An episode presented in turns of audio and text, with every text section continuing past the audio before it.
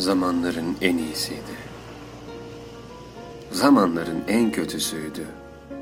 Hem akıl çağıydı, hem aptallık, hem inanç devriydi, hem de kuşku. Aydınlık mevsimiydi, karanlık mevsimiydi. Hem umut bağrı, hem de umutsuzluk kışıydı.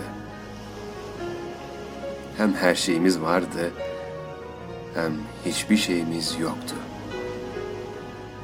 Hepimiz ya doğruca cennete gidecektik ya da tam öteki yana. Sözün kısası, şimdikine öylesine yakın bir dönemdi ki, kimi yaygaracı otoriteler bu dönemin iyi ya da kötü fark etmez. Sadece daha sözcüğü kullanılarak diğerleriyle karşılaştırılabileceğini iddia ederdi.